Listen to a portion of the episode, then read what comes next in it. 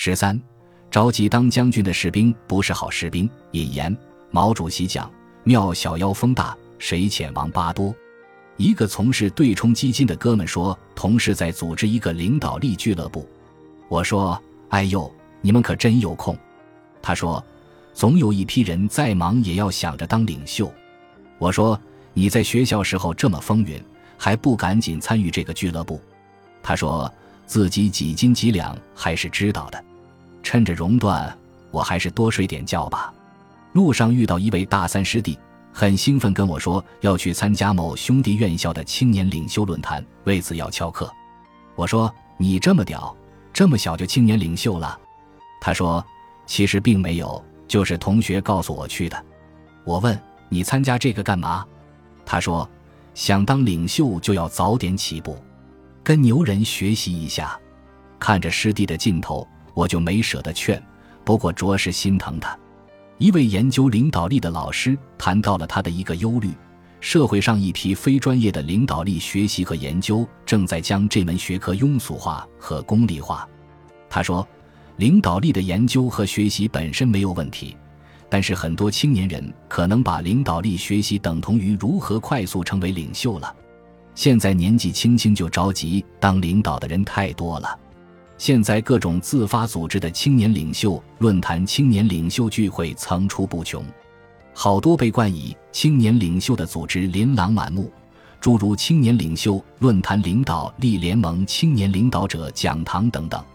也总会有一批年轻人自发组织各种社团聚餐，或者拉微信群，以各种领导力青年领袖的名号和噱头搞社交活动。谁遣王八多，遍地是大哥，每天着急当领导的青年人太多了。青年领袖严重产能过剩，市场上也应运而生了一大批领导力培训机构和培训项目，好多成功学家也摇身一变成为领导力培训师。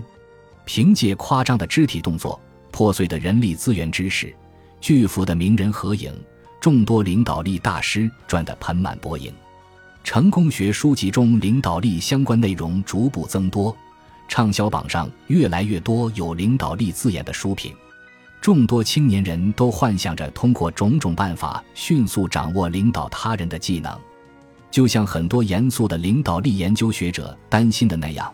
领导力作为严肃的管理科学研究和应用，经常被见利忘义的谋利者和急功近利的青年人折腾得不伦不类。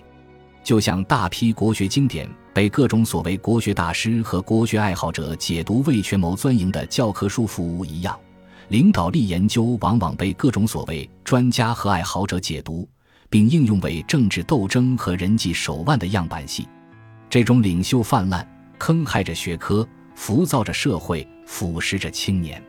领导领袖这种词对涉世未深有一无所有的青年人太有诱惑力了。多少人的童年记忆中，荧屏或者小说中的领袖登高远望，振臂一呼，男男女女仰望瞩目，纵横世界的某处，左右他人的人生。生活中他们会看到一些成为领导或者领袖的人资源丰富，社会地位崇高，走到哪里都被追捧被崇拜。他们一句话就可以获得自己梦寐以求的财富、肉体、信任，甚至灵魂。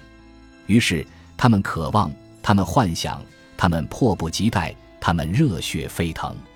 他们在没有明白领导和领袖的真谛时，就走在痴迷钻研两者的路上。太多的青年人希望迅速成为领导者，影响并利用他人，从而改变自身窘迫的境遇，从物质条件到精神生活上过得体面且奢侈。然而实际的社会运行中并不需要这么多的领袖。目前我们能看到想成为领导者的青年人数量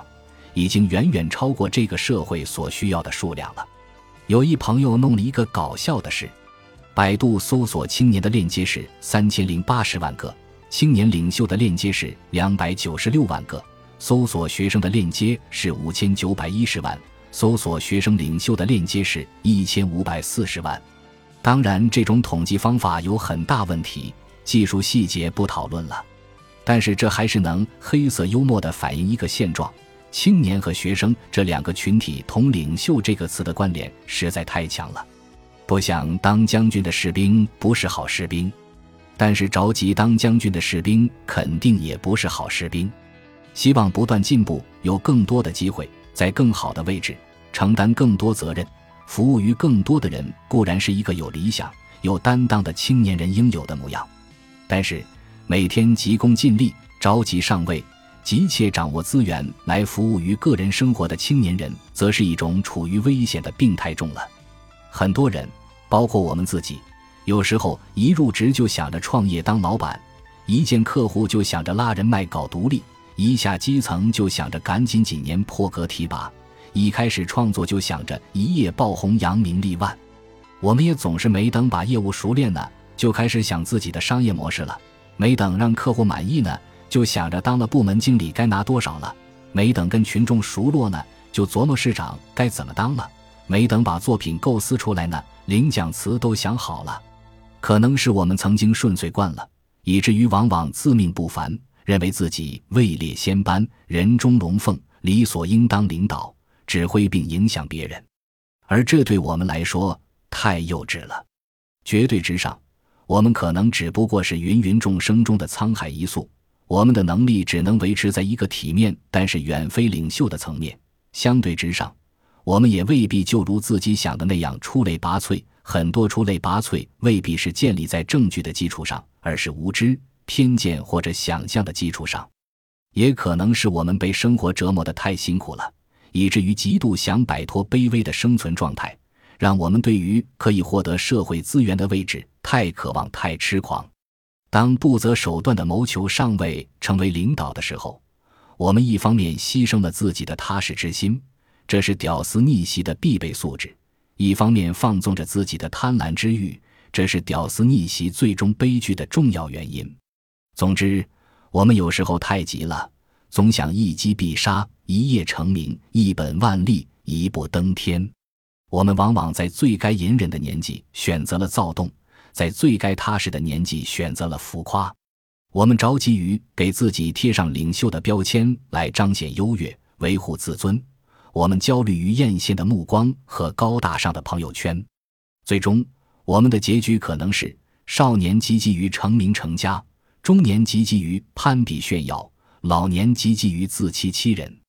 如果我们真的想提升自己的领导力，可以研读一些严肃的学术著作，学习一些规范的领导力课程，请教或者受教于一些受过严格学术训练的学者，或者在某些方面获得了证明的各界领袖，以及最重要的是把手头的工作做好。至于通过大量的饭局、微信群、俱乐部等以领袖领导力知名的社交活动和社会活动，谨慎对待比较好。起码从可以获知的一切历史上看，没有一个后来成为领袖的人年轻时候在做这些事。最后分享一段圣经中关于摩西带领以色列人对战亚玛利人的描写。每当摩西举起手臂，以色列就占据上风，稍一放低，亚玛利人就开始反扑。摩西的肩膀酸了，亚伦和户珥搬了块石头过来让他坐下，两人一左一右拖着手臂高高举起，一直坚持到夕阳西下。摩西只有一个，我们未必要，也不可能人人都做摩西。如果我们能够像亚伦和户珥一样尽职辅佐，击溃强敌，也不失为精彩人生。